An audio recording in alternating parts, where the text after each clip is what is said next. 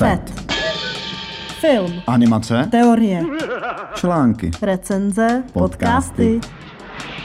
Animators to animators. Prolínají se postavy estrády s životem tvůrců a má jejich tvorba nějaké etické hranice? Jak pracují s diváky a jak se za 3 roky jejich působení proměnila jejich tvorba? Nejen o tom si dnes budeme povídat s televizí Estráda. Ahoj, tady Míša a dnešním hostem našeho podcastu je televize Estráda, konkrétně Filip Blažek. Ahoj. Albert Hrubý. Ahoj, ahoj. Mikuláš Suchý. Nazdar. A Matouš Valchář. Ahoj, jsem rád, že jsi nás pozvala. Televize Estráda ve mně asociuje animaci, divadlo, film, hudbu, performance, sociální sítě, spolupráci, přátelství, hru, experiment, žádné hranice. V někom vzbuzuje totální adoraci a nadšení, v jiném odpor až nenávist. Podle vašich slov televize Estráda nejsvobodnější mediální platforma v galaxii. Jo, to je takový starý moto. Už není tak svobodná.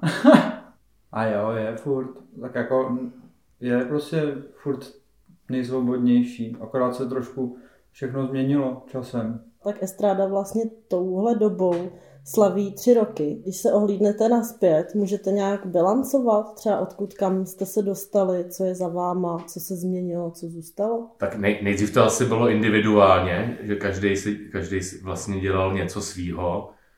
Pak jsme vlastně společně začali jakoby si pomáhat a tak. A pak v jednu chvíli se to spojilo dohromady. Teďka můžeme dělat individuálně i spolu a máme to zmáklý. To bylo něco ještě, jsem říkala, ty 3 roky vlastně, jo. No tak nejdřív se to pohybovalo převážně na internetu a bylo to dost anonymní, bych řekl. Že nikdo pořádně nevěděl, kdo to jako je, neviděli zatím ty lidi, viděli vlastně jenom ten výsledek a bylo to převážně na tom internetu, bych řekl. Pak se to nějak nevím po jaký době, jestli po roce nebo po půl roce změnilo, že jsme pak začali dělat i vlastně živě. Vzpomenete si ještě na nějaký, co byl první pořad nebo ten první obsah?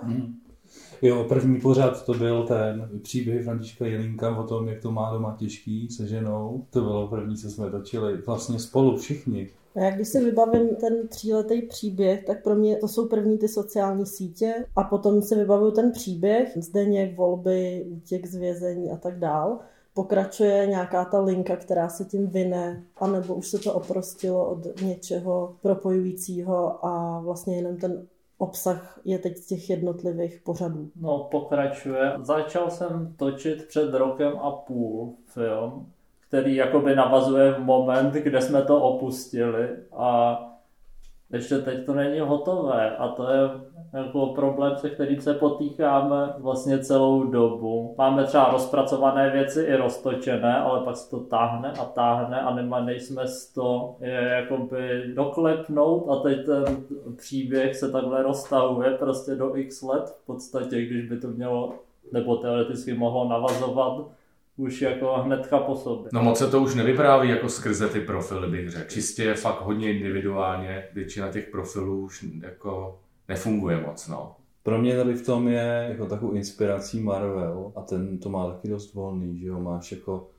jak má už takovou jako dlouholetou generační tradici, tak oni si něco vytáhnou z minulosti a ty příběhové linky se furt jako přetvářejí a upravujou. To, co se třeba napíše na ty, co si napíšou ty postavy na ty sítě, je vlastně jako jejich pohled na to. Nemusí to být pravda vůbec, že se to furt jako překrucuje a mění a... To spíš taky fluidní, než aby se to už drželo jako... Akorát to furt navazuje spíš těch charakterech, který jako už jsou neměnný. Že tenhle je takovej, druhý je jiný a tak. Jo, ty charaktery jsou takový pevný, no, že mají takový jasný pravidla a to je asi nejdůležitější. No a dneska ono se už poměrně těžko jako proskroluje až na konec toho obsahu. Mně se to povedlo třeba u instagramového profilu, že jsem si to projela fakt jako od začátku. Vracíte se vy k tomu obsahu třeba, nebo to pro vás smizí v propadlišti jako vrstvení těch sociálních sítí? Vracíme se v tom, jakoby, že jsme dělali jako nějaký zásahy, jako že jsme se snažili to nějak sami pro sebe kategorizovat. Třeba jsme jako dělali tu knihu, což jak se jmenovalo vlastně, Portrét estrády, což bylo na 2. páv a tam to vlastně shrnovalo jakoby celý vývoj skrz postavy, kdy každý si psal svojí a pak jsme vlastně dělali po tom roce tak jsme dělali vlastně tu timeline. Bylo nejdřív ta timeline a pak byla ta, jakoby ta knížka. No. A vlastně takhle jsme se to snažili jakoby nejdřív kategorizovat a teď už se to spíš podle mě dělí na nějaký filmy a fragmenty víc než... No, nemá moc cenu se tomu vracet, to je taková jako jednorázová věc, ten post. A máte třeba představu, kolik máte profilů, který jsou živí a který jsou třeba mrtví? Asi tak 12 jich bylo, jestli fungují 4 teďko, jako nějak. No tak různě, no. Vždycky vytáhnej ze šuplíku, co se ti hodí. Vy všichni máte za sebou studium animace a vlastně vaše absolventské práce se všichni té estrády nějak dotýkaly. Asi nejstarší z nich je Albertova Luna. Jo, ten film, no. Potom vlastně i tvé diplomka, to bylo Doupě. U Mikuláše to je Týpek, džin a červ, Bakalářka. U Matouše diplomka Červený a modrý v kostele. A u Filipa to jsou Prázdniny, které ale vznikly ještě před estrádou, ale předznamenaly třeba potom tu tvorbu další. Můžeme to řadit jako, že to je třeba první nějaká práce, na který jste se potkali a dalo to tomu nějaký směr? No, možná by se to tak dalo říct. V tom filmu mě začalo bavit ten styl té výroby, prostě ten live motion. V tom jsem pak chtěl pokračovat, když jsme pak začali dělat toho Honzíka, gameplay s Honzou, na tom se to pak celý jako asi postavilo, no. U toho gameplay jsme se všichni setkali nad tou jednou prací, tam všechny ty postavy se jako vytvořily a hostovaly tam v tom pořadu. A ten způsob, jak se to točilo, jako ty Prázdniny byly moc umělecký. Tam jsem se snažil o to docílit jako smazat tu hranici vlastně mezi tím stop motionem a live motionem, tak aby se to nedalo moc poznat, což nevím, jestli se povedlo, ale začalo mě bavit to dělat takhle, takže jsme to pak používali dál. A během toho vlastně vznikala i ta Luna Albertova, to je ve stejný čas vlastně. Je to tak, no. A nějak jsme to i nějaký věc jsme točili spolu, no. Jo. Že vlastně ten Jiří, ta jeho postava z toho jeho filmu vlastně ještě hostuje v tom mém filmu. A zase naopak, že v jeho moje prostředí je taky v jeho filmu použití a v jeho hře.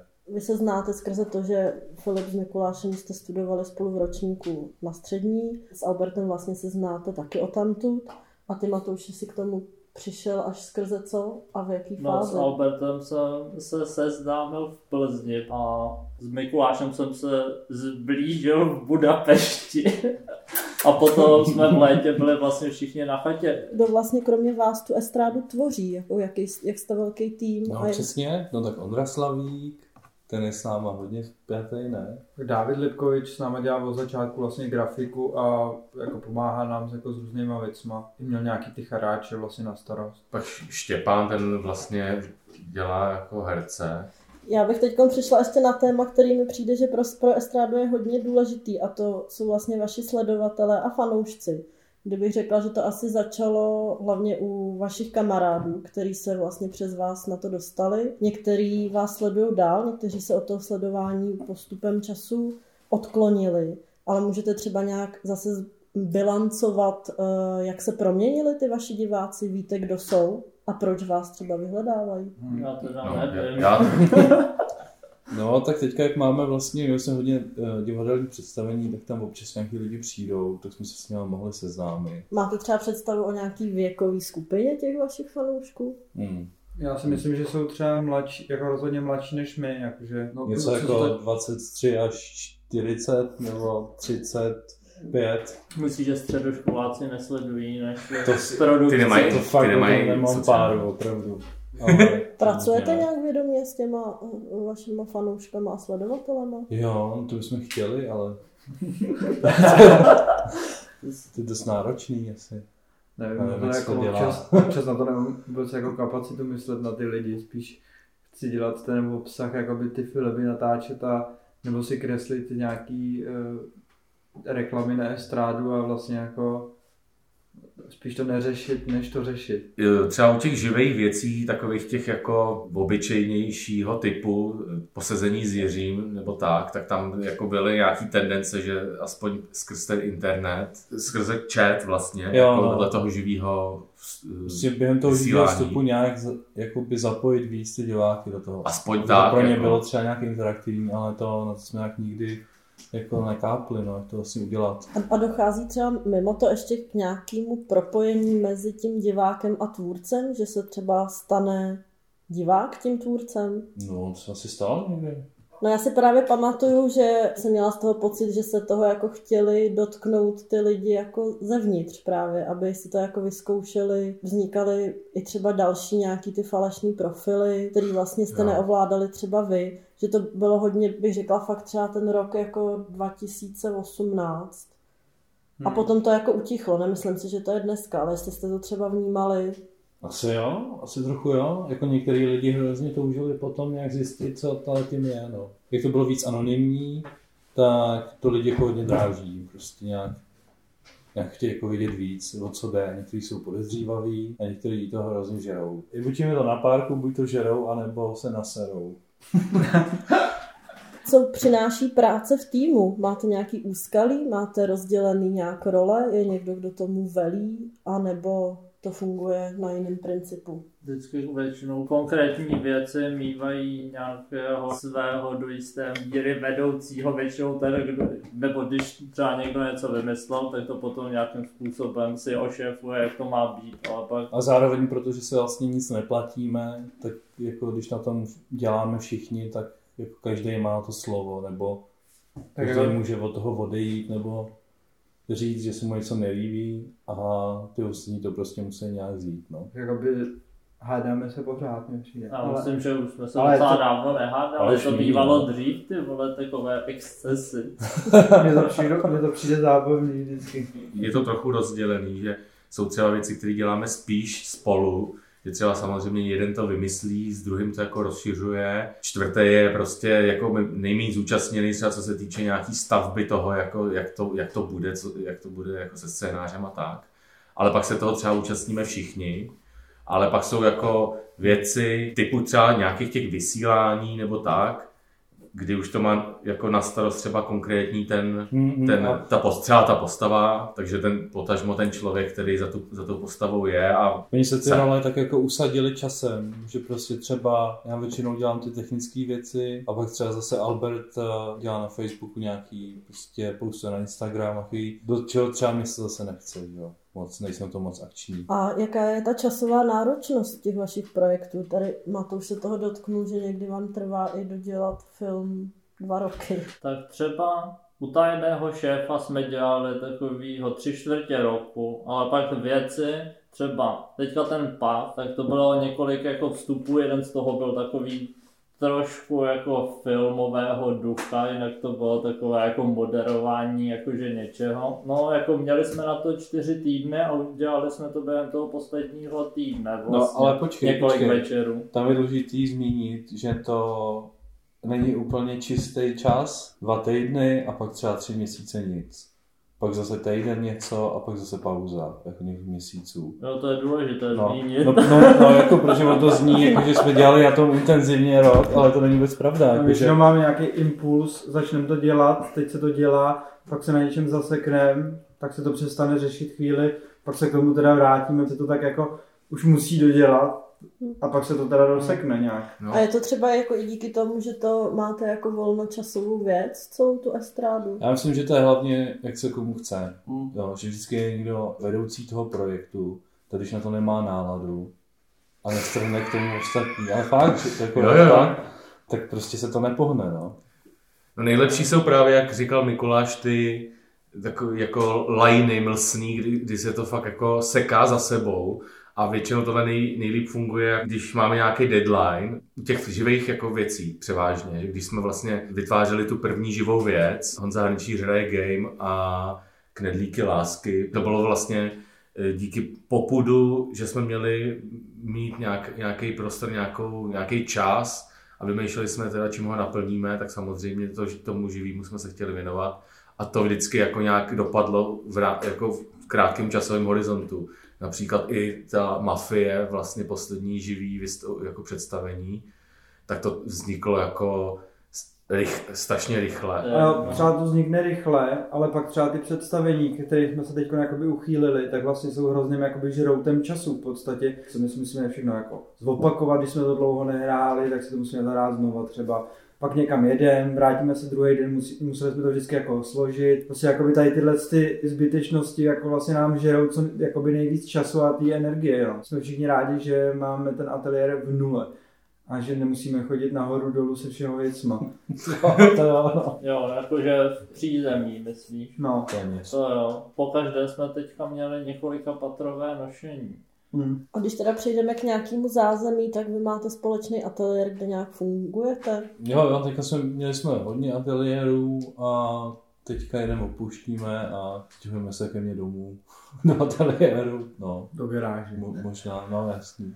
Já si taky pamatuju na takové vaše intenzivní působení v roce 2018 v ateliéru na Umprumce. Jak na tohle vzpomínáte, na tuhletu etapu? To byla taková gerilová akce. To bylo vlastně, to bylo v takovém základě úplně, že se dělo všechno a hrozně se to jako bušilo a tak jsme dělali bordel. Jako pro mě to třeba bylo úplně skvělé. Já jsem na Umprum nestudoval, nevzali mě tam. A tehdy, když jsem tam byl, docela intenzivně, těch pár měsíců, tak jsem úplně... Jako nejdřív měl pocit, jako bych tam studoval. A bylo to, hrozně jsem byl smutný z toho, že jsem tam nebyl na té škole. Byla fakt skvělá. A pak nějak bylo léto, jsme tam taky furt byli přes to léto. No a potom v létě jsem myslel pokračovat celý ten vibe, ale začal jsem si všímat, že jsou všichni ty ostatní jako studenti ateliéru znechucený, že tam tolik, že tam tak moc jsme, tak jsme to radši nechali být, aby se tam to. Ale ono to vlastně to působení tam bylo v rámci tady Matoušova nějakého projektu, že jo? Vy jste byli oba studenti ještě, že jo? Mikuláš i Matouš a vlastně tam byl rozestavěný celý ten set přes celou tu půdu toho ateliéru. Jo, jasně, já si to pamatuju. No jako v podstatě, když se nad tím teďka zamyslím, tak to asi nebylo v pořádku na jednu stranu. No měl jsem tam celý jako pro sebe. Tehdy jsem o tom takhle nepřemýšlel. Přes den jsem tam ti pomáhal s něčím, jo, dělám ty uvozovky, pomáhal jsem ti s něčím. A pak večer jsme tam odtad i vysílali z Úprumky, takže jsme tam byli třeba někdy i přes noc. Jo. A to bylo fakt jako hardcore, no. Jsme to tam docela využívali. No a když se vrátíme k nějakému stylu, kterým ta estráda se prezentuje, tak je za těma vašima konkrétníma pracema nějaká jako rešerše nebo výzkum, nebo ty věci vznikají dost nahodile? Nevím, třeba my s Filipem se díváme hodně na filmy a hodně se to tíhne k nějaký žánrovosti jako těch věcí. Si chceme udělat třeba ten western, se chtěl udělat, tak se udělal western a jde se většinou jako po těch žánrech, třeba teď, když se to jako stáhne jenom na ty filmy. No a jinak jako asi... Ale to i se týče těch vysílaných pořadů, tak tam taky. Tam jsme vlastně taky šli po žánrech, kdy vlastně tak to začalo. Jo, hrozně jsme se dívali na gameplay a napadlo nám, že by to bylo skvělý udělat v té oldkové formě, jak jsme dělali gameplay. A potom to šlo dál, prostě diskuzní pořady, sportovní pořady, ale spoustu věcí se nikdy nestalo, jakože prostě mně se třeba vždycky líbily takový ty nějaký soutěže, jako právě, aby jsem zapojil i ty lidi, že ty lidi nějak soutěžejí nebo naklikávají nějakýma lajkama, co ty postavy budou dělat. A je tam nějaký inspirační zdroj pro ten celek, pro tu koncepci toho, jak jako fungujete? Znáte nějaký podobný projekt, třeba i jako ze zahraničí, který by takhle fungoval? Úplně podobnej ne. Ale... No, Adult Swim má vlastně jako... A jako mě furt to připomíná ten Marvel prostě, jo, že... Máš tu hromadu těch postav. Třeba jako furt ještě tíhnu jako k tomu South Parku. Jako. No a když přijdeme k té estetice, můžeme to nazývat trashovou estetikou, to, co děláte? Jo, určitě. Tak ono to je hlavně jako, že my jsme vlastně chtěli asi ty věci, že vlastně jsme už měli v té době jako hodně vyrobených věcí, které jako ležely ladem a vlastně ta estráda jim dala možnost, jako, aby se zase jako někde objevili. Takže to je jako taková recyklace těch jako kulis, sloutek a všeho, no. Náš kámoš Master jednou řekl, že to je taková laboratoř. Že si tam prostě můžeš přijít namíchat, co chceš a moc neřešíš, co z toho bude. To je dobrý, to se mi líbí, co říkáte, no. Ta laboratoř i ta recyklace, že to jako vlastně na to sedí dost přesně. A nějaký třeba chyby, které se jako objevují v té vaší tvorbě i v těch přenosech, je to záměrný nebo nezáměrný? No, jako, no jak, co to je, tak chyba, že jo, nebo jako no. Zase, když máš jako ten styl takhle jasný v začátku, jako ten trashovej, tak pak jako definovat tu chybu je dost těžký. Jestli s tím třeba i vědomě pracujete, jakože... Asi jo, ale třeba mně přijde jako největší, to, co bych považoval za chybu, jsou nějaký třeba díry ve scénáři.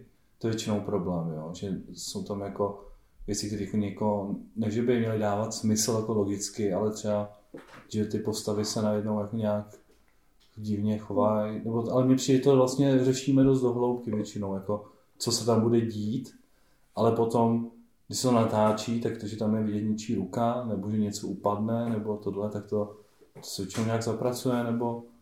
Že prostě hledáte, když i to pro sebe analyzujete, tak tu chybu hledáte v obsahu, ale ne v té jako formě. Jako ten obsah by měl být dobrý, no, nebo snažíme se o to, aby ten obsah dával smysl. V té formě s tím jako jednoznačně pracujeme od začátku takhle, ale ty chyby nebo ten problém třeba může nastat v případě nějakého živého vysílání, kdy to přestane vycházet tak, jak jsme si to naplánovali a začne se, nebo ta chyba je v tom prostě, když něco nedokážeme tam udělat tak, jak jsme si to naplánovali a potom to přestane fungovat. No, a pak se to je ten problém. Pak se to kutálí obsah. No. A pak se to kutálí jak koule a nabaluje se to. Mně teda přišlo, že od počátku jsme měli jako problém už jenom s tím samotným živým vysíláním, jo? Že to mám v hlavě, že prostě ta technika je prostě strašná. Prostě selhávalo, no, nefungovalo to, nevědělo proč. A ještě k té estetice přijde vám, že jakoby vlastně jste nějaký třeba ukazatel toho jako trendu tady té trashové estetiky, řekněme třeba na poli té české animace, že třeba se na to někdo jako odkazuje, jako že to je jako estráda, nebo to vypadá jako estráda. Setkali jste se s tím někdy? Já jsem to vnímal tak, že doba je těhotná tím dělat něco takhle, že jako... Prostě předtím to vypadlo nějak, pak přišlo 3Dčko, to byla nová technologie, kterou se začalo tohle dělat. A že teďka už přímo úplně to k tomu vybízí, úplně tu formu, jako takovouhle vyformovanou rozbít a smíchat ten jako analog a digitál, míchat ty klasické techniky s těmi jako novými technologiemi, co jako úplně jakýmkoliv způsobem. To je přesný. Protože mě třeba spoustu lidí, co jsem potkal, řeklo, že to mají rádi, protože jim to úplně vyplnilo nějakou jako jejich poptávku po něčem. Jo. Že prostě, jo, tohle mi tady jako chybělo. Prostě zvednout se a jít to dělat, aniž bys musela prostě na to hledat nějak složitě prostředky. Jo. Vezmeš to, co máš a něco s tím natočíš. Jo. Já to ještě vztáhnu, jakoby, že mi to připomíná právě to youtuberství, který jako je vlastně celý trošku trashový v tom, že oni vlastně ten obsah se taky jako recykluje, ale aby se to natočilo rychle, aby se to natočilo vlastně ve velkém objemu, občas taky se pracuje i s tím, že vlastně některé ty věci mají třeba i 30 minut klidně, a že vlastně i tohle to už lidem ani mi přijde, že nevadí, ta dílka. Ono teda mi přijde, že u té loutky je to takový jako těžce stravitelný, když člověk nevidí člověka, který hýbe pusou. Vlastně jako je to těžký jako to vstřebávat. A proto... a to mi třeba nikdy nepřišlo. Mně přišlo, že třeba ten lip-sync mi tam vůbec nechybí. To já, mě to nechybí u těch filmů, ale třeba u takových těch delších jako kecacích věcí, tak si myslím, že to je právě jako... Hodně na poslech. Ale ono to jakoby vychází z té naší situace, jo. Že my jsme to možná chtěli líp, ale vlastně se nemůžeme dovolit. Jo. No a když jsme se dotkli ještě toho obsahu, můžete nějak pojmenovat vlastně, co všechno produkujete, co u vás jako je všechno vidět? Pro mě ta televize Estráda to jako definuje ten název. Prostě je to televizní tvorba a všechno, co si pod tím představíš. A Estráda jako vlastně ten formát toho jako zábava, takového jako divadelního představení, složeného z různých jako částí, které na sebe můžou nemusí navazovat, a v obsahu prostě hudební čísla, nějaký prostě... Třeba mě ale osobně jako zase bavilo občas dělat jako něco úplně mimo jenom ten vizuální obsah, jakože třeba ty, já nevím, jak jsme dělali chvíli komiksy nebo nějaký upoutávky, jakože když se dělá grafika vlastně... No komiksy. No ale pro toho vlastně, jakoby kdo vás třeba nezná a slyšel by to teď poprvé, tak na vašich webových platformách najde všechno právě od divadla, livestreamů, filmů, hudby, četby, obrázků, ilustrací, komiksů, ale meméček a potom to jde do dalších těch žánrů, jak jsi říkal. A když bychom se ještě zamysleli na tu přípravu těch projektů, ty jsi tady dotknul toho scénáře, že to je pro vás důležitý. Jak to připravujete, takový projekt? píšete to všechno a navzájem si to dramaturgujete? Nikoho něco napadne a pak jde za někým dalším a řekne mu, hele, čau, mě napadlo tohle. A ten člověk řekne, jako, to je zajímavý, nebo řekne, to je blbý. A pak to někdo se píše a pak si tomu sedneme všichni a probereme to. A pak se teda řekneme, že to budeme natáčet a ještě před tím natáčením většinou ještě se nějak jako nad tím zhádáme, jak to tak konkrétně bude. A pak ještě většinou i během toho natáčení se zjistí, tam jsou nějaké díry. No.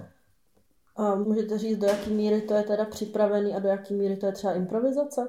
No já si myslím, že si píšeme jako vždycky vlastně bodový scénář. Jako co by se mělo v té scéně dít, ale co konkrétně se tam říká, to už je většinou jako trochu improvizovaný, až na nějaké jako důležité věci, které tam musí říct. Jako to je různý, no. Tak ty živý jsou hodně improvizovaný. No, tak třeba Alfred ve dvoře, tak ten byl samozřejmě jako připravený s tím, že jsme si to nevyzkoušeli, vůbec neprošli jsme si to v reálném čase předtím a hráli jsme to až jako poprvé na ostro, jakoby na to, během toho živého přenosu, ale měli jsme scénář vlastně. Bodový scénář, jak říkal film. Jo, jasný, ale tak... Takový situace, no. Jo, ale tak někdy tam nějaká, jsem tam nějaká replika, je tam důležitá, když víme, že... No. Teď konce baví o tomhle a až řekne prostě, že tady se už nedá pivo, tak jako se kamera otáčí, jo. A nebo když se tady kluci dávají rozhovor nějaký, tak si řeknou předtím, že jo, o čem se budou dneska bavit. A to je vlastně celý. Vlastně scénář z Liny, tak to bylo jako co jenom Albert psal ty svoje hry. Doupě a pak ta mafie vlastně. A jak vlastně... To je jediný, který si musím pamatovat. A to je většinou těch her, no. Jako kdy potřebujeme vlastně, kde je toto živý vystoupení. Není to jako ten živý přenos, ale to živý vystoupení, tak vlastně čekáš na ty na narážku prostě a najednou se nic neděje. A teď já potom najednou nevím, co mám dělat, tak se do něj strkám, aby to řekl třeba a on nic.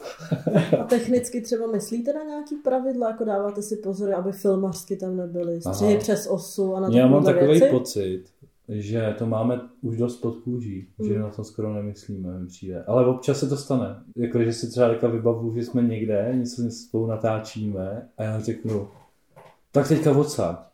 A někdo řekne, no ale to je, nebo spíš Matouš, já si vždycky vybavu tebe, no ale to je divný takhle to střihnout. Jakoby nestalo se mi zatím, že bychom jako měli problém s tím stříhat to, že jsme to jako blbě natočili.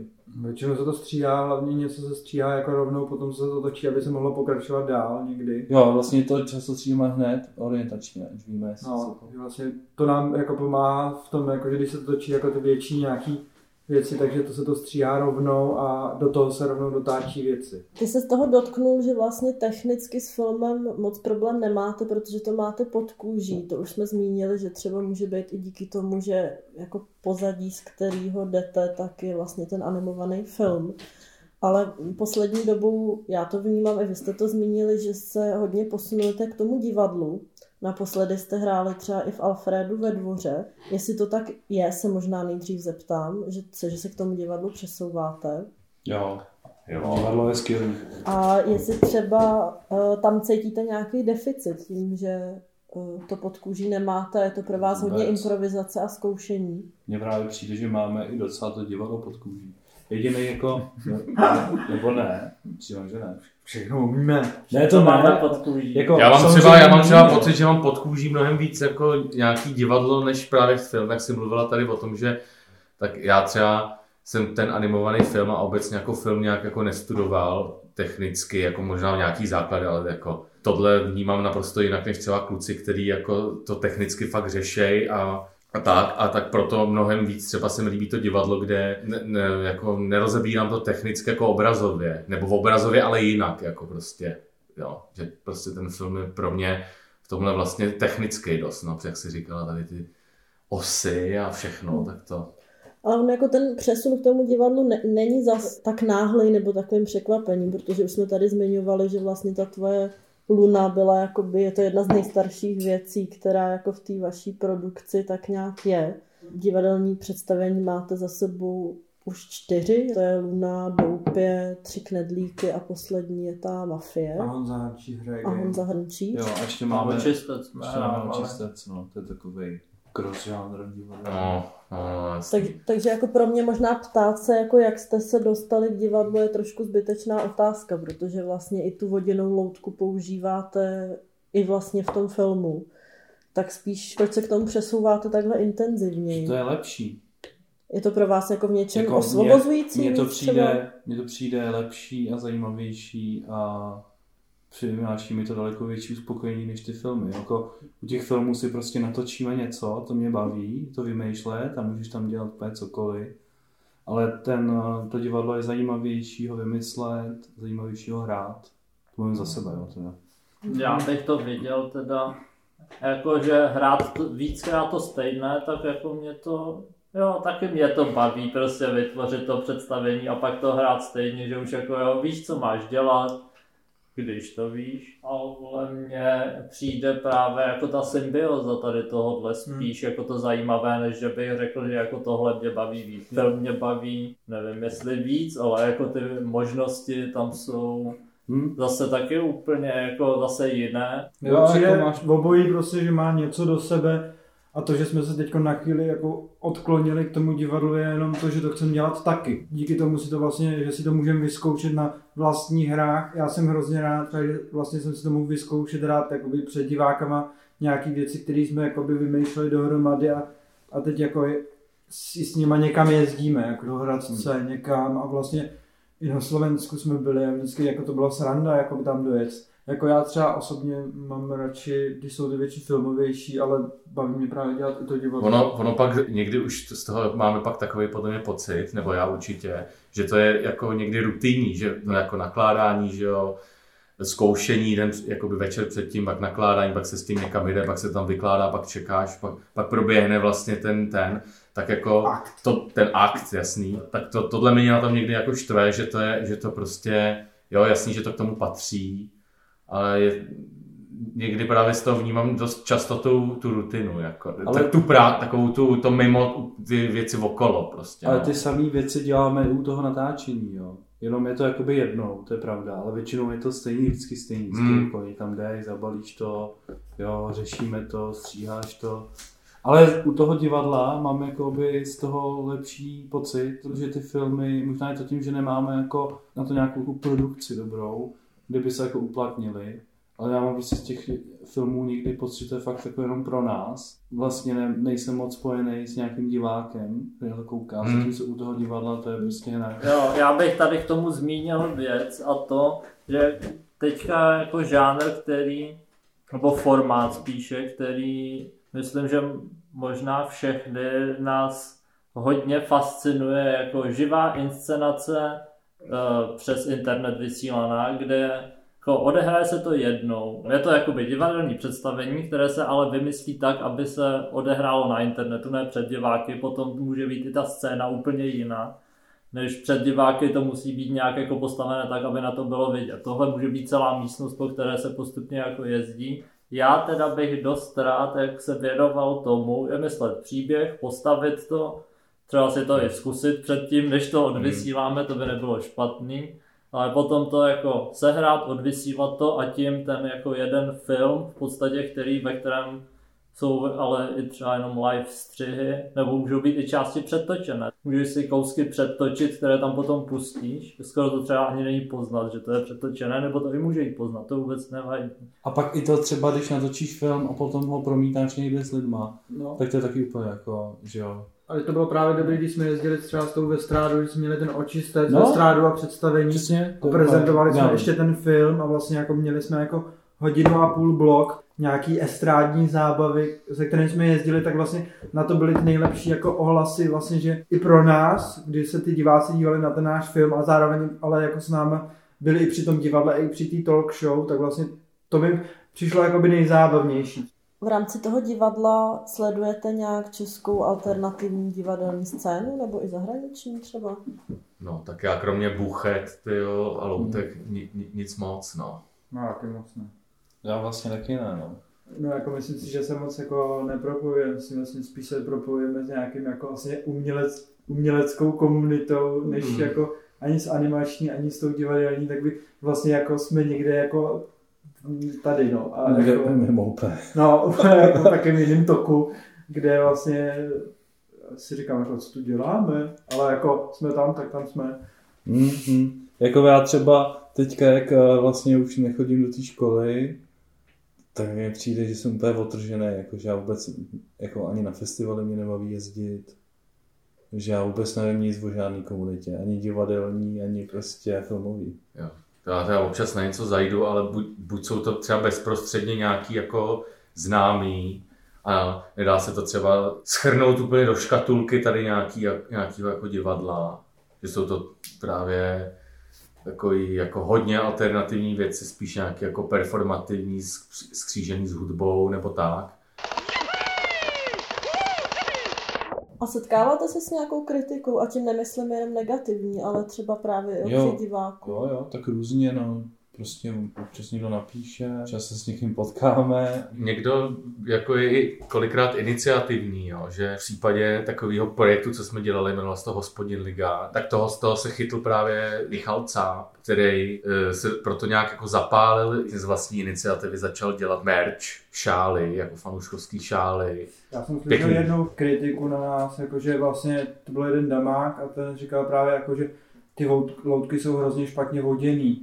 Což jakoby nám to bylo vlastně jedno, hlavně to bylo jako na začátku, kdy vlastně jsme ještě neměli v podstatě ani jako žádný ten větší film. Ten to jako opravdu jako odsoudil, že to nemá rád a to je takový, že je úsměvný. Ale to se jako ten člověk se podívá většinou na nějaký úryvek, nemá to rád, pak už se na to dál nedívá, protože tomu jakoby nevěří, tak to opustí vlastně, takže jako co si z toho máš vzít, jako přestat to dělat, to asi ne. Ale zjistili jsme, nebo mně přijde, že lidi jako z těchto profesí, z těch, kterých my se dotýkáme, to někdy uráží.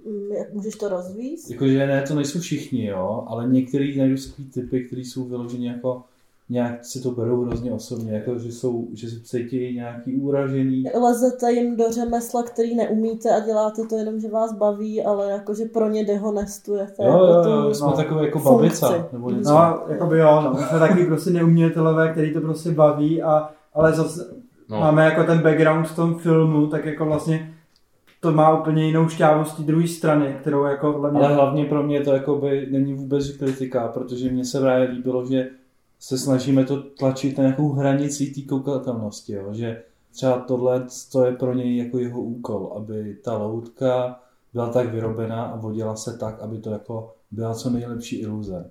Což jako to není náš cíl, ani to není nikoho. No pak to byla další věc, že skrz tady tohleto s tou umprumkou, jo, když jsme tam vlastně byli, tak jsme pak bylo nějaké to jako skřížení, jakože vlastně estráda jako se narodila na umprumce a takový a to by třeba bylo jako nepříjemný, jo. A přitom my jsme každý úplně z jiný školy. Jako, to jo, ale no, pak vzniklo tohle. No. Pak říkají jako o těch lidech, co tam teď třeba studujou, že jako to dělají podle nás a někdo to třeba tak jako, já nevím, jestli to někdo tak záměrně dělá, ale... Já jsem zase slyšel, že nějak po tom, co my jsme tam byli, tak všichni chtěli dělat tady to a že pak nějak z toho byl nějaký nešťastný, ne, ty vedoucí. Jako sice to mohlo mít nějaký dozně v půl roku, ale pak už to jako skončilo. Stejně na té umprumce to jde tak, že se dělá furt něco jiného a tím pádem se lidi posouvají nám. Jakože. Máte třeba přehled, co byla nějaká vaše nejúspěšnější realizace, ať už je to divadlo nebo film? Myslím, že to byly Knedlíky lásky, jsme hráli asi nejvíckrát jakoby z těch divadel. Takže divácky, jako nejústní. Ale na to se vázalo i ten očistec a ta Estráda, se kterým tímhletím jakoby triem jsme jakoby jezdili, tak to mi přišlo jako nejlepší. To mluvíš asi ale o konkrétním jako jakoby výjezdu nějakým. Ne, to ne? Myslím jakoby všeobecně, jo. Že to podle mě bylo jako dobrý jako koncept a i ta Estráda jakoby všeobecně podle mě byla v pohodě. To je vlastně taky, možná přijde, ten Estráda třeba filmově mi přijde jako, že byla fakt hodně dobrá, i jsme to tak jako rychle zmákli. A byla to sranda. Ale třeba mi přijde jako nejvíc tím asi to, že jsme, jako ty se dělali v poslední době, no, jsme jako byli v Alfredovi, hráli jsme před nějakýma lidma, který jako by mimo náš aťák a pak to, že prostě teďka už tak jako hostujeme na tom Pafu, to mě to si třeba hodně cením, no. Takže myslíš, že se hodně potkává to, co jako je úspěšný divácky, je i pro vás úspěšný? Víš, to jste třeba připravovali a měli jste z nich radost při té tvorbě, ale pak se to vlastně jako nepotkalo s tím publikem. Jo, jestli pro vás bylo něco třeba takhle... Takže jako... jsme nikdy neměli jako výrazný nějaký úspěch, že jsme to jako trošku dělali jenom pro sebe a jakoby pro své pobavení. To je zajímavý, no, já si teďka víc vybavuju ty neúspěšný věci. Ale třeba jako když jsme dělali to prostřeno, tak to třeba jakoby nějaký jako dosah mělo, jako některé ty věci prostě jako dosah mají. Pak jako jsou třeba jako individuální ohlasy po něčem jako konkrétním, co třeba nemá úspěch jako u třeba více lidí, ale jako pár jednotlivců se jako na to upínají a třeba nevím, ta talk show, Anděl, tak jako na tom charakteru, čistě na tom Andělovi jsem viděl nějakou jako kus té estrády, nějaký jako takový jako drzosti a to. A to spoustu lidí mělo rádo. Pak spoustu lidí mělo rádo ty rozhlasové noci a někdo měl rád i třeba tu hospodní ligu. Jako, že i teďkon zpětně, když už jako se to nedělá, tak jako říká, že to byl jako dobrý koncept a že je škoda, že to nepokračuje. Jsou pro vás něco jako opravdu milníky v té vaší tvorbě za ty 3 roky? No to vnímám asi skrz to stěhování z těch ateliérů. Trošku taky a hlavně jako první milník podle mě byl první páv. A do toho byla výstava toho Zdeňka Zdráhala a toho Čaříka, tak to byl jakoby první milník. A druhý milník jako za mě je právě Den estrády v té Petrohradské. Během toho jsme se vlastně dostali k těm divadelním představením, že tam jako kvůli tomu Dní estrády vzniknul Honza Hrnčíř game, jako to, co hrajeme doteď. A předtím, což bylo týden předtím, nás pozvali do Mladí a neklidní a tam jsme vymysleli ty 3 knedlíky lásky, takže jako tohleto jako performativní věci a pak jsme zašli vlastně opravdu hrát to divadlo dělat. A víc se soustředit opravdu na to divadlo a... Mně jako první milník spíš přijde jako kdy probíhal první půlrok, to jsme byli na té Umprum vlastně a probíhaly ty jako facebookové příběhy, to Zdráhala a Čaříka a tohle to bylo nějak jako v půlce, pak to proběhlo až do léta, kdy jsme se potom sešli na tom, že budeme natáčet teda společně film. Takhle byl ten první půlrok, který eskaloval teambuildingem a pak jsme už jako víceméně některé pořady pomalu jako se utlumily a začali jsme natáčet toho Utajeného šéfa, což trvalo 3/4 roku a v tu chvíli už to naběhlo na takový prostě pomalý vibe, kdy jako nějakou dobu se natáčí jedna věc, během toho třeba někdy jako něco, ale... A milníky jsou asi ty filmy jako hlavně volby, team building, pak všechny jakoby natáčený filmy, třeba v létě, a pak vlastně jakoby ty živý akce, které jsou pro nás jakoby důležité, jak podle mě to PÁV, Den estrády, tam jsme si nejvíc vyzkoušeli nějaký jakoby marketing trošku, jakože jsme to, že nás Honza Kocůr k tomu jakoby tlačil, aby jsme to co nejvíc podporovali, aby tam šlo co nejvíc lidí, a což jakoby se nakonec povedlo a bylo to v pohodě. A pak to je teda, pak už nevím. A ještě si chci dostat k tématu, jestli pracujete nějak vědomě jako s manipulací třeba diváka skrz ty sociální sítě. Myslím to i v tom smyslu, že třeba se často objevují jako nějaký falešný kampaně na nějaký pořad, který nevznikne, reklama na produkt, který jako neexistuje. Jakoby ty reklamy jsou pro mě jenom jakoby čistě vizuální a zábavní jako věc. Ano, jako rád lžu a je to jakoby jenom jakoby postavený na tom, že jako toho člověka jakoby mateš nějak, že samozřejmě, že... No právě třeba konkrétně ten hospodin, jako to pivo, tak to jako reálný je, to bylo normálně na pafu, lidi si ho tam mohli v lahváči dát s párkem rohlíků. Třeba jakoby přijde dobrý, jakože na začátku se to právě tvářilo, že to vlastně jako šlo s nějakou volbama toho Zemana a snažilo se to dělat takovou jako zrcadlo tady tyhle věci. Právě mi to přišlo jako, že se to snažilo dělat zrcadlo nějakým tím jako politickým věcem, který se v té době děly a byly jakoby zásadní a tak jakoby v tu chvíli to bylo, jako, že manipuluješ ty lidi, že tam vlastně jako se vytvářela ta kampaň, dělali se ty posty, porozdráhala.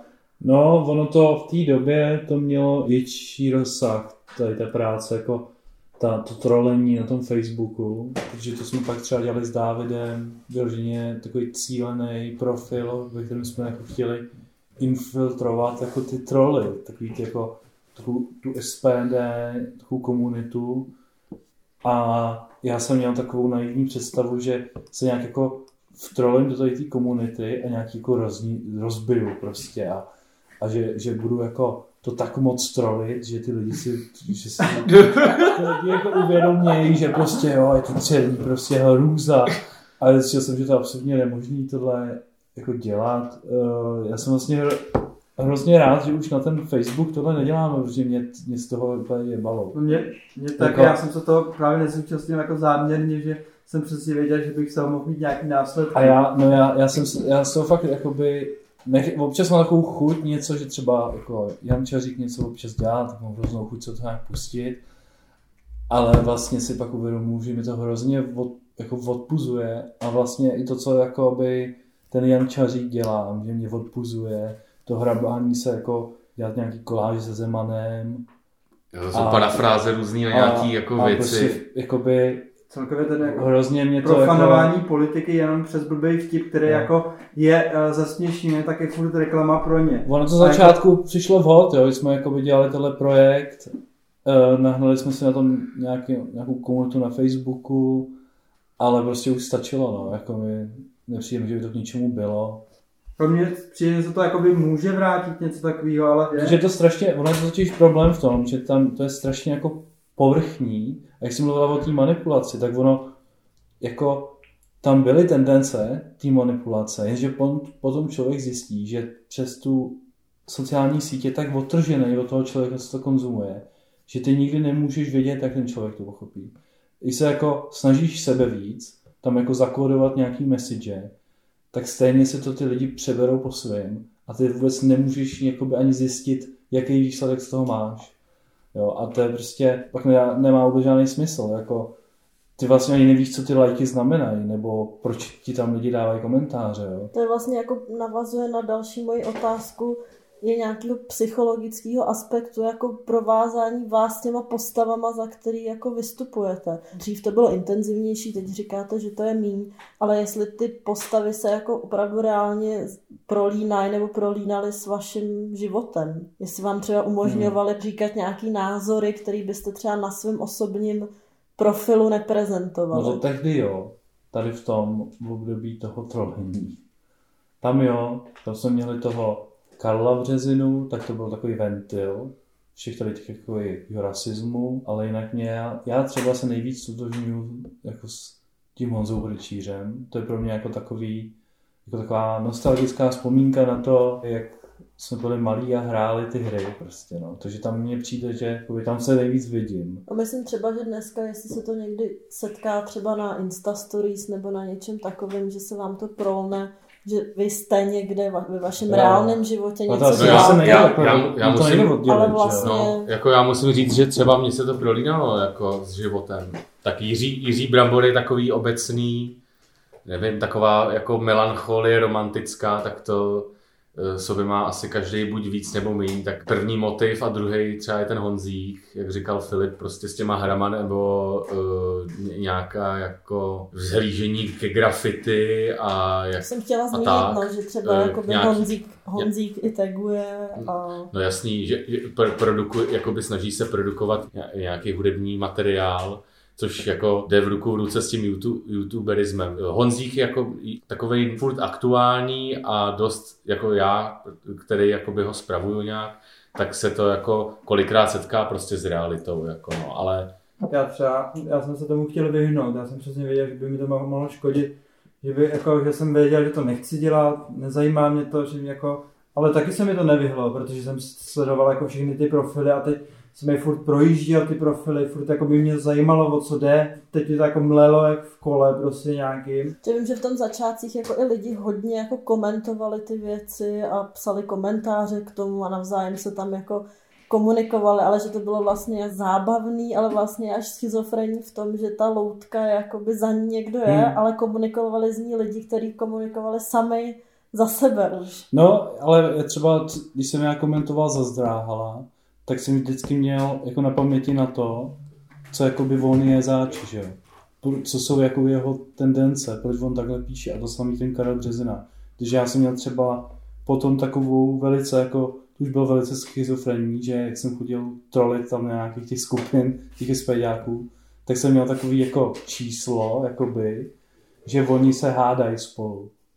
Takže jsem měl takhle, psal rychle ty komentáře, že oni se spolu dohadujou o ničem, že on to měl takový přesah do toho, jak je jako ve Star Wars takový ten rozhovor Dartha Vadera a Luka Skywalkera a Darth Vader ho láká na tu temnou stranu, tak jsem tam přepisoval tenhle rozhovor prostě.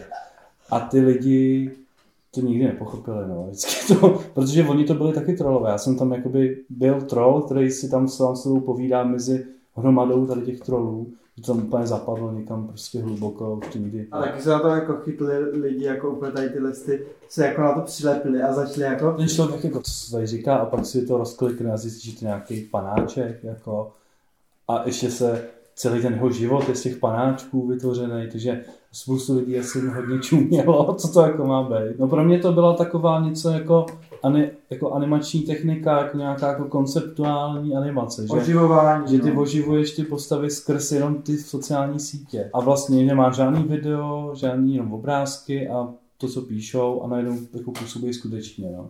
No, vlastně tady z toho vystává další téma, což je nějaký humor nebo témata, který se tam objevují. Vy už jste zmínili, že ve smyslu nějaký politický satiry nebo komentáře v nějakého společenského kontextu, že od toho vlastně ustupujete, že to, co dělá třeba ta postava Čaříka, už není něco, co vy byste měli jako... Já od toho nechci ustupovat, jo. Mě zajímá satira hodně, ale jako by mě to, co vadí na tady tom Čaříkově, vlastně to je příliš, to jde málo do hloubky, jo. Jsi takový jako povrchní hodně. A že vlastně mě víc zajímalo třeba, ale jako, ono je to hodně těžký, já nevím, jak se to má dělat, jo, ale mě daleko víc zajímá třeba ta politika v té televizi a takové jako mocenských boj nějakých lidí a jaký používají jako by metody a taktiky, tak mě přijde jako daleko přínosnější, než se zaměřit na to, že Zeman někde upad třeba, jo, nebo že je ožralej, nebo že Zeman je pro mě jako ten produkt toho systému, ale mě víc zajímá jakoby to, ten systém samotný, jo, proč vlastně to tak je a jak to funguje, ale jakoby opírat se o ty jako už ty finální produkty, tady ty osobnosti, které se na tom vezou, mě vlastně přijde k ničemu dobrý. A to, co ty popisuješ, mi přijde, že vyžaduje hodně zběhlýho a inteligentního čtenáře a i hodně zběhlýho inteligentního autora, který jakoby sleduje tu scénu. No, a že když vypustíš něco takového, co popisuješ, tak podle mě jako najde hodně úzkýho diváka, jo? Že někdy, když já to nesleduju a i ten Čařík něco vypustí a já zrovna jsem nečetla zprávy třeba, tak mi to taky někdy uniká, jako co to komentuje, někdy. Neříkám, není každý vtip proto jako právě, s upadnutým Zemanem. Proto právě, nemyslel jsem právě ty události, co se dějou, jo, že teďka tady někdo něco udělal. Mě víc třeba zajímá to, jo, teďka my bychom chtěli dělat jeden film, který je, že jo, z toho Rakouska-Uherska, nebo ne Rakousko-Uhersko, vlastně z tý... Prusko-rakouská válka a to je třeba takový zajímavý období, kdy se jako ta forma nějakého státu začala formovat do takové formy, která je tady dodnes. A to mě přijde daleko zajímavější pracovat tady na tom, jo? Jak vzniklo zdravotní pojištění a důchody, škola, vlastně školní jakoby... ukázka, než prostě jakoby se teďka vrtat v tom, že teďka aktuálně tady v tom 4letém nějakém období se děje nějaký... Jo, to jsou takové věci, které má asi zasměješ, ale jako nemá to žádný dopad, nějak se na tím nezamyslíš, jo. Můžeš na to nadávat prostě v hospodě. Jako já s toho mám stejný dojem, protože jako politika mě zajímá, ale nezajímá mě tady tenhle stejný... Mně to přijde jak reklama pro ty politiky, jakoby po každý. Mně to přijde jenom jako reklama pro ně, i když je to jako prostě negativní reklama, je taky reklama. Je to zase na druhou stranu takový jako memář, no. Jo, no. Ale já zase to tak nehejtím nějak rozhodně, říkám, proč vlastně se toho nechci účastnit. No. Jako já bych se to taky neúčastnil rozhodně, ale tak někdo to dělat musí a někdo to dělat chce, nebo to, tak zase mě třeba Čaříkové věci přijdou jako fajn, že to naráží třeba prostě na tady tu populární kulturu a že to prostě že to je skrz rty tady, nebo ne, prsty jako žlutýho Čaříka. Tak on to dělá právě dobře, jakože Vojta to právě dělá dobře a i ta Stefinova, která je prostě jakoby oba dobře, prostě, že si získali skvělý followery a vlastně jim dávají to, co oni potřebují trošku, jako. To my neděláme. Tak k Vojtovi se ještě dostaneme. Já bych se ještě přesto vrátila zpátky k tomu humoru. Vy ve vaší tvorbě jste už ukázali několikrát, že vám nečiní jako problém ukazovat a zveřejňovat vulgarismy, sex, drogy, násilí. Jak to vnímáte? Tohleto. Jak se k tomu stavíte? Jestli vám to prostě nečiní problém a vůbec to neřešíte? Nějaký třeba i etický kodex, dejme tomu. My přijde to řešíme hodně. My to jakoby nepropagujeme, my jenom jakoby... my jako ty lidi, ty prostě charaktery jsou takový, jaký jsou a fetujou to jakože... Já třeba se snažím jako... to dost redukovat, jako jo, že samozřejmě, že dost těch charakterů, který se objevují jako ať už v nějakém jako filmu nebo v živém vysílání nebo prostě v talk show, tak mají třeba blízko nebo tíhnou jako k nějakému, že tam jsou, je tam hodně to pivo a takhle a záleží jako případ od případu, jo, je třeba, že nevím, tady tyhle ty témata, jak říkáš drogy, tak když se budeme bavit třeba o tom sexu, tak třeba tak tohle téma mi přijde třeba parádní na toho Jiřího, který o tom mluví tak jako lidsky, no, že mně se líbí, když to má lidsky nějaký. No já nevím, když je to vulgárně, jak je to na prd, no, to je pak jako, už jako proč. Ale jako já, ani nevadí, ale... že se ty lidi u toho nesmějou, mě jako by záleží na tom, abych se u toho občas zasmál jenom já. Samozřejmě, že jako chceš jako toho člověka pobavit, ale jako bavit furt jako diváka za každou cenu mi taky přijde hrozně otrocký. Prošli jsme si nějakýma věcma, které jsou za hranou. Vulgarismy v tomhle tom, tak jakoby, ano, dá se to snížit, ale zároveň proč tak nemluvit, jakože tak jako, mně to nepřijde jakoby špatný, zrovna jakoby vulgarismy jsou mi úplně... Jo, ty vůbec taky moc neřeším. Ale jakoby, když už se bavíme třeba jako o nějakých těch věcech, které jsou přes čáru... Eticky za hranou, tak ano, staly se, pak jsme je stáhli. Já jsem rád, že se staly, protože aspoň jsme tu hranu nějakou našli. Díky tomu. Já myslím, že jsme žádnou hranu nenašli. Já myslím, že právě máme dost rozdílný pohled na to. A jako pro mě třeba nedělá problém nic, pokud to má nějaký prostě smysl. Že to jenom hozený něco do placu a nic s tím, jako, nějak s tím nepracuje, tak je to problém, ale jako to je těžký. No. Když konkrétně ta situace nějak, to tam mám pocit, že pasuje, tak... Co tak tomu nebráníš? Nebráním, ale zase... V té Estrádě to je příklad... No v té Estrádě to bylo zvláštní, protože třeba to bylo jako vyloženě... Tam je jako jedna část, která je vyloženě jako hodně nechutná, kde jsem si říkal, že jsme překročili nějakou hranici. A já, když jsem to jako natáčel a dělalo se to, tak jsem se díval stranou, prostě mi to přišlo hrozný. Ale pak jsem to viděl... Můžeš zmínit, jakýho to je charakteru, jestli se... No je tam ta jakoby hodně explicitní... Sexuální a fekální. Ale pak jsem to jakoby viděl v tom kontextu a nějak mně to přišlo jako vlastně dost dobrý, že to tam je takhle. Jo, právě je důležitý ten kontext, no, jakože tam teda... Jo, že kdybychom to jako vystřelili jako jednotlivou scénu, no, tak by to jako nešlo, ale teďka najednou máš tam jakoby tohle, máš tam nahozený ty charaktery, jak se chovají, takže by to vlastně přišlo vlastně nakonec, že... Nemyslím si, že to je v pořádku, ale přišlo mi to zajímavý, prostě... Ale je to šokující. Ale lze teda vůbec říct, že je pro vás něco eticky za hranou? Jo, no, já nevím. To jsou okolnosti, jako no. Já nevím, když se teďka třeba vybavuje, jsem viděl nějaký film, prostě tam spadne prostě nějaká loď a takhle smete prostě celý Manhattan, takhle smete, jo. Tam vidíš, jak tam utíkají nějaký lidi do bezpečí, jo, a působí to tak jako jemně, jako jo, prostě o pár budov se zbořilo. Ale stejně všichni budova. A teďka, když se zatím zamyslíš, kolik dětí tam muselo umřít, tak mi řekni jako, bylo by to o to horší, kdybychom jako my natočili tuhle scénu z pohledu nějakého dítěte, který hraje a najednou ho smete. No ale tady jde o to, že to, jak tam to smetá ty budovy a ty si pak uvědomíš, ježiš, tam museli být děti a babičky a pejci a kočičky a všechno. No.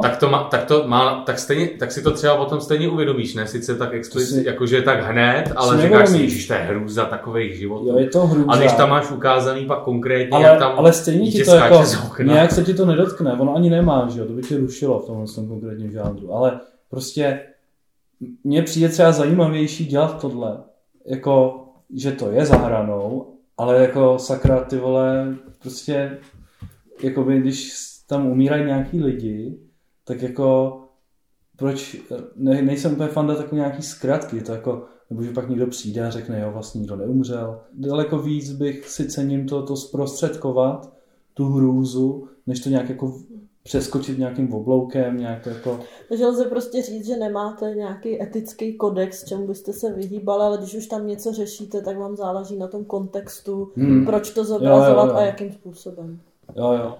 Matouši, můžeš ty se k tomu ještě nějak vyjádřit, že mi přijde, že třeba jako tvoje vystupování nebo tvůj zástup těch postav jako má tady k těm tématům jako hodně co říct, že mě vlastně překvapuje, že se k tomu ty nevyjadřuješ. Já bych k tomu řekl asi takto. Tu postavu Anděla jsem postavil tak, že je bezskrupulózním systémem v podstatě. To se nějak začalo během těch několika dílů nějak projevovat.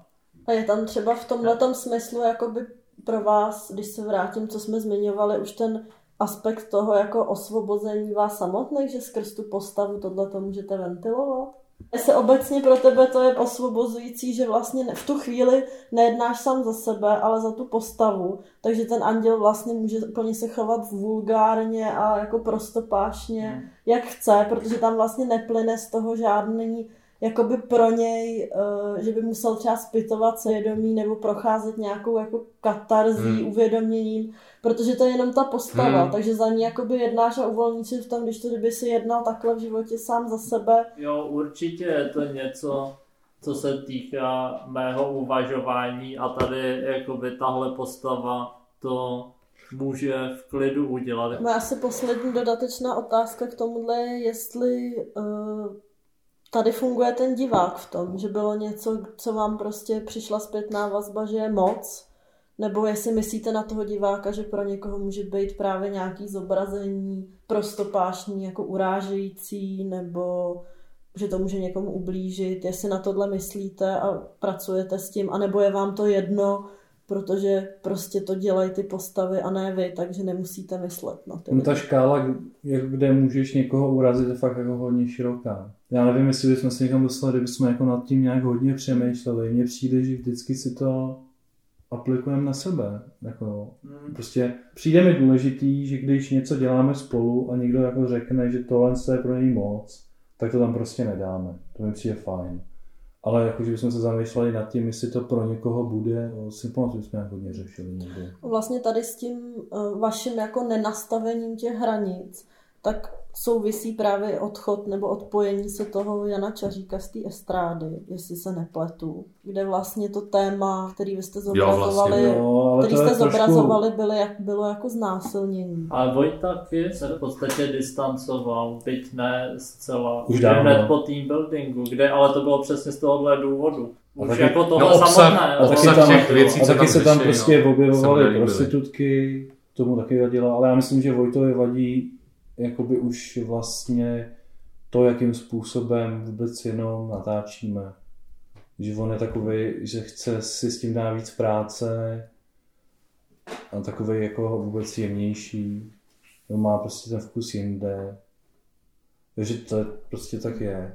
Jenom bych asi pro posluchače řekla, že tam ale nepanuje nějaký rozkol jako v osobním životě, že prostě je to spíš tvůrčí, ale myslím si, že s Vojtou se potkáváte dál. A ale hlavně Vojta já myslím, že Vojta, ne, že by nás nějak snášel, on to tak zase, on to ventiluje z toho Čaříka vlastně, ne? Že to jsou velkou kauzičku, což mě přijde super, to mám hrozně rád, že Čařík je jako znechucenej, co tady dělá Estráda, to mi přijde hezký.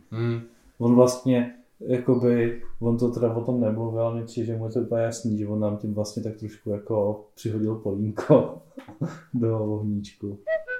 A další téma, který mi pro vás přijde, že je takový hodně důležitý, je spolupráce. Co pro vás ta spolupráce s dalšíma lidma znamená, nebo třeba i s PAFem a potom to třeba jsou určitě BCA systém, jestli to říkám dobře, a tak dále. Já třeba za sebe musím říct, že to je pro mě jakoby důležitý, nebo je to fajn. Myslím si taky, že bychom to jako do budoucna měli jako dělat v momentech třeba mnohem víc. BCAčka a to jako hlavně tady Filip by mohl jako rozvíst asi. BCAčka, s těma jsme vlastně vytvořili tu postavu Laury Vitovský. Ta vznikla přímo s nima. U té Laury teda se snažím nahnat nějaký nový spolupráce s nějakýma jinýma podobníkama, protože bych ji rád nějak posunul nějakých jako takového multižánrového, že se by jakoby zajímalo všechno možný a tam jsme dělali s hodně lidma vlastně na té Lauře. Johana Novotná, Raw Rave, s nima dělám teďka, ale pak tam mám ještě jakoby dohodlí jiný lidi, kteří ale jako je těžký donutit k tomu, aby něco opravdu udělali. Třeba ty Raw Rave se do toho prostě vrhli úplně po hlavě a nevím, teďka vždycky poslou nějaký písničky a oni mi za týden pošlou prostě hotový set. Jo. Ale pak mám ještě další lidi, se kterým bych se rád jako nám spojil, ale ty se strašně cukají. No a pak, co už jste zmiňovali, takovou významnou jako pro vás propojení a spolupráci, tak je právě asi s Pafem, kde vlastně jste kolik let, 2 nebo 3 za sebou? 3 roky. No tak oni nás vždycky pozvali a řekli nám, nějak si to udělejte, tak mi to vždycky jak udělali a pak tak jako, jsem si tam tak jako postával a moc jsem nevěděl trošku, ale zároveň třeba jsme měli vlastně i spolupráci s tou Markétou Wagnerovou, s tím týpkem, prostě no, a to je jako podle mě skrzně, tak de jako, facto. Tady to je věc, kterou třeba bych hrozně chtěl v té estrádě víc dělat. V tom očistci se to dělo, že si tam pozveš nějakýho kamaráda umělce a ten s tebou jako natočí tu věc, takovou jako netradiční talk show. Tak to bylo fajn, že jsme dělali víc, ale teďka to už skoro vůbec není možný, nebo je to teďka dost těžký a vlastně i zařídit to je docela těžký, jo. Ale bylo by to super výsledek. Jednu dobu vy jste třeba dělali i takový ty pásma, že jste vysílali nějaký studentský filmy. To třeba ještě trvá tady ten záměr jako stát se takovým, nevím, jestli to nazývat jako správně labelem. No jako mě by to třeba nevadilo vůbec, ale to bylo zase jako by v nějak tu chvíli jsem měl takovouhle chuť tohleto udělat, protože jsem byl nějak na té hodně na té úpromce. To jako puzení jako přijde v pohodě furt, ale to potom musíš ten vlastně program držet a jako nevíme, jestli máme tu tendenci ho držet třeba jakoby celý rok ten program, kdy třeba každý ten druhý týden vysíláš třeba pásmo 3 filmů, který teda jako seženeš, pustíš a pak to jako smažeš, protože na to nemáš. Jako na to asi úplně nemáme, jako když jsme měli někoho, kdo by to dělal, by to bylo super.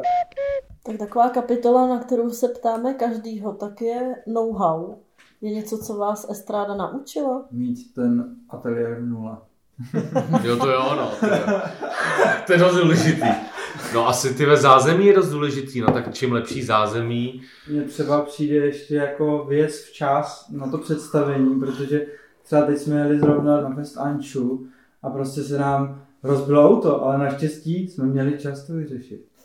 Protože jsme jeli o den dřív. Jo, to nebylo jako když jsme jeli do toho Brna, jo. Estráda mě naučila, nevím, no. Asketický život, asi sotovská práce, ale to už bylo předtím. To akorát jsme pak začali dělat tenhle projekt. Když jsme měli docela dost problém komunikovat, ty vole, hlavně o těch věcech konkrétně. Tam ty jsme vymýšleli knedlíky. Tam prostě jsme se o hodinu tam úplně na sebe řvali, nebo potažmo takhle. Já jsem na nikoho neřval. Já taky na nikoho neřval. Ale jo, to ostatní tak moc neřvali. Mně přijde, že tohle jsem chtěl říct, že to mě už naučilo jako víc než třeba ve škole. Vlastně ta taková jako kooperace a komunikace a vůbec jako pracování v nějakém týmu. To myslím se dost jako vypilovalo, no. Nebo jako by mohlo být lepší, že jo, ale... To taky hlavně musíš vědět, jak s každým zacházet, že jo, tak ty už víme, že na Mikuláše nesmíš přihazovat do ohně, ale jinak, že jo, no a tak. Už se známe, že jo, takže každý to, tak. No a všichni už pracujete, Mikuláš jediný ty dodělává diplomku, jinak už máte po školách a žijete dospělým životem. Estráda je pro vás teda asi hodně věc, kterou se zabýváte ve volném čase. Máte mimo to prostor i dělat nějaký vlastní projekty? No ty vlastní projekty jsou asi ta estráda, jakoby hodně a pak občas dělá někdo něco svýho, ale jestli to tak nějak jakoby produkujeme skrz tohle, no. No jo, to je přesně ten label, jakože veškerý jako nějaký psaní, plánování a tak míří prostě k estrádě, protože to je jako ta komunita naše, že, náš tým.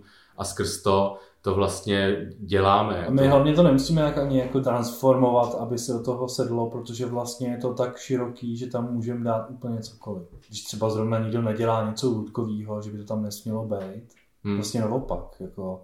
Jo, tenhle rok bude seriál, to je další, doufám. A pak snad nějaké další představení. Vlastně přišel na moji otázku, což je co aktuálně chystáte. Dodělat ty věci možná, hlavně a... Rally, že jo? Anděl na dně, to jsou filmy dva, no. Ale do budoucna jako další filmy máme jako nahozený, že jo, v hlavě. Zároveň chceme zase oživit nějaký ty starý formáty, no, jakože třeba zahrát zase nějaký jako fotbalový utkání, anebo vlastně jsme mluvili o tom čtení. No jasný, no. Že to bychom jako chtěli vrátit zpátky, protože to bylo úplně nejjednodušší a i to docela jako fungovalo. Takže nějakou revoluci v estrádě úplně nechystáte. No vypilo, já bych se jako takhle, asi jistým způsobem jo, protože třeba bych jako směřoval třeba, nebo to už jako se děje, ale ty představení třeba a i ty audiovizuální věci, tak jako, že se nemusí týkat přímo těch charakterů té estrády, jako že se to asi ani nebudou, jako jo, nebo tak bych to jako viděl. Plánujete nějaký divadlo? Jo. Lovecrafta plánujeme. To už je jakoby rozepsaný z velké části. Aby jsme natočili pořádný jako hororový film delší, by se mi líbilo a ještě nějaký scívko. Jako no jo, vlastně, v těch žánrech asi budeme pokračovat, protože já bych chtěl detektivku. A pak něco zase klidně televizního, když bude čas. Ne? Jo, vlastně ještě jedna věc a to by bylo skvělý, by bylo v létě, muzikál ve vesmíru. Tak jo, tak díky, za mě to je asi všechno. Já děkuji, že jste si našli čas a byli jste dnešními hosty podcastu. Moc děkujeme za pozvání. Přijďte se podívat na televizi Estráda. Na Facebooku, na Instagramu, na YouTubeu, Twitch profil máme taky, máme i webové stránky a je to vždycky prostě jednoduše televize Estráda. No. Tak díky. Taky děkujeme. FET Film, animace, teorie, články, recenze, podcasty. Animators to animators. Kolik za to, kluci, máte? No, hovno. Na Pafu nám vždycky říkají, jak nás podceňujou. Půl míče každý.